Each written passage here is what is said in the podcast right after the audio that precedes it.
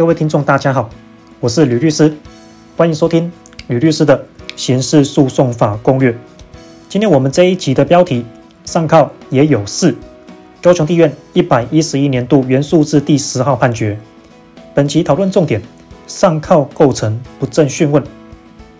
高雄地院这一则判决最近在司法实务界和新闻上吵得沸沸扬扬，主要的争议在于说上铐构成不正讯问吗？这个论点可能会让很多实务工作者难以接受，毕竟你不正讯问的门槛放那么低，那你其实可以正式宣布说，以后只要颜值低于我的警察，都要避免制作笔录，以免下估犯嫌而构成不正讯问。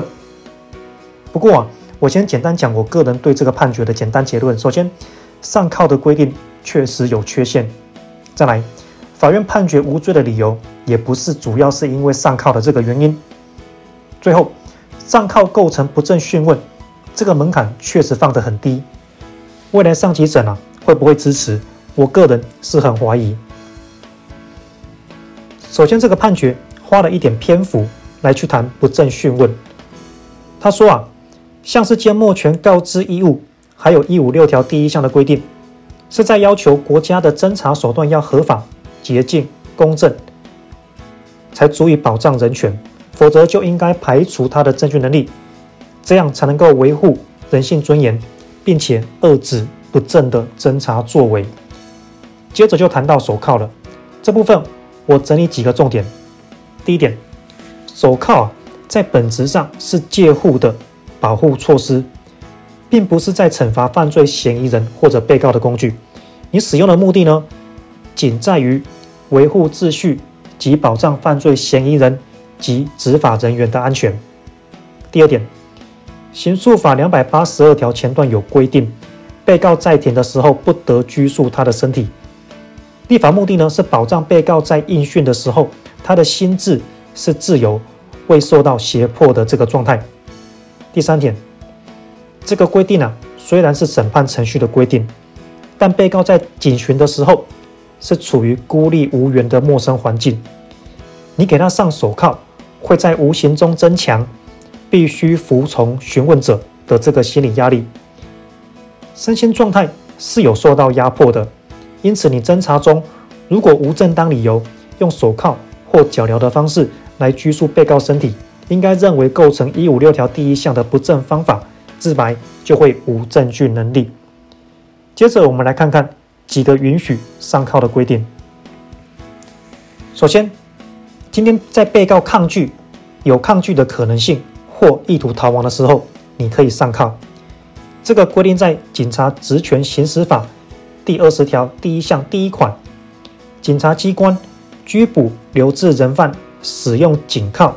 应行注意要点第3点、第4点、第1至第3项及第5项。还有，被告或犯罪嫌疑人候询期间使用警铐，注意要点第2点第1至5项。下一种情况，有攻击执法人员之情形，依据是《警察职权行使法》第20条第一项第二款，被告或犯罪嫌疑人候询期间使用警铐，注意要点第2点第2项。第三种情况，有自伤或自杀之于时，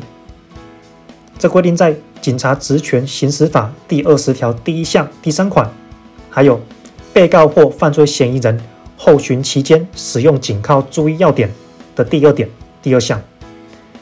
那判决也有提到，这些规定你必须要考量平等原则以及比例原则，必须要综合考量被告的年龄、体力与现场警力的相对情势，如此才能够保障人性尊严，并且兼顾侦查机关戒护人犯的安全性。那本判决的案件事实经过是怎么样呢？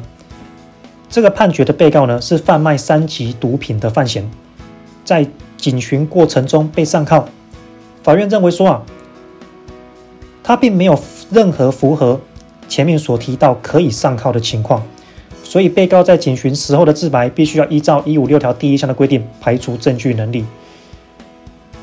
接着另外一个重点，这名被告呢，在警询笔录做完之后，被移送到地检署复讯做笔录。虽然这时候已经没有上铐，但因为警询到检察官侦讯的这个时间间隔很短，而且呢，检察官在做笔录的时候呢，是以警询笔录作为询问主轴，而且采取封闭式的提问。这个指的是说啊，检察官所问的问题呢，让被告只能回答是或不是而已。那法院认为说，被告在检察官询问时的自白呢，是遭到警询过程中不正方法延伸的影响而制作的这个笔录，所以也必须依照156条第一项排除证据能力。这部分各位听众有点刑诉法底子的话，应该会另外联想到毒树果实理论，或是德派的非任意性自白继续效力吧。接着也是让被告无罪的一个重点，就是证人的证词前后矛盾而不可信。那总而言之，自白无证据能力，再加上证人的证词又不可信，所以当然就会被判无罪了。这个判决看下来，其实上铐的规定还真的有所不足。只是啊，这个程序上的瑕疵，或许我们用158知识来处理就够了。这个判决把问题拉高到156条第一项的程度，很直接的降低构成不正讯问的门槛，